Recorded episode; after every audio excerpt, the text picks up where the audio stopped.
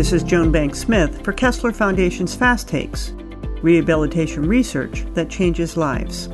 Today, I'm with Dr. John DeLuca, Senior Vice President of Research and Training at Kessler Foundation, to talk about his latest book, Cognitive Rehabilitation and Neuroimaging Examining the Evidence from Brain to Behavior. Funding sources for the study are Kessler Foundation and the National Multiple Sclerosis Society. Dr. DeLuca, can you share with us the main takeaways of this publication? So, this book is really designed to look at the current evidence of cognitive rehabilitation approaches to help persons with cognitive impairment and the use of neuroimaging in understanding what's going on in the brain with cognitive uh, rehabilitation. The good thing about this book is that it has a variety of chapters and doesn't just talk about indiv- uh, doesn't talk about one area like multiple sclerosis or traumatic brain injury.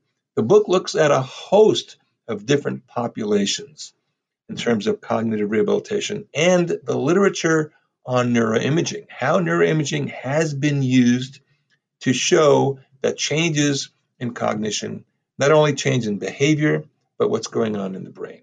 So, um, the nice thing about this book, again, is that we find some areas where there's a significant amount of research, for example, in multiple sclerosis or in schizophrenia.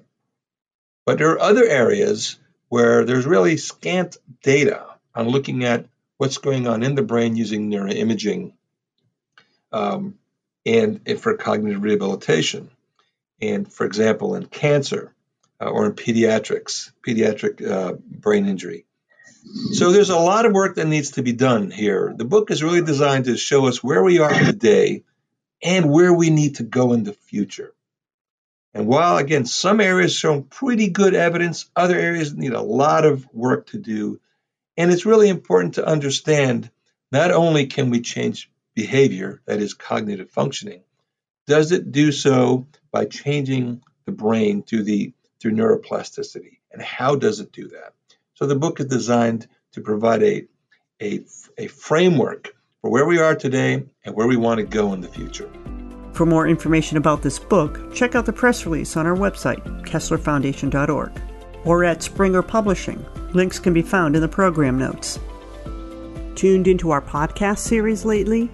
Join our listeners in 90 countries who enjoy learning about the work of Kessler Foundation. Follow us on Facebook, Twitter, and Instagram. Listen to us on Apple Podcasts, Spotify, SoundCloud, or wherever you get your podcasts.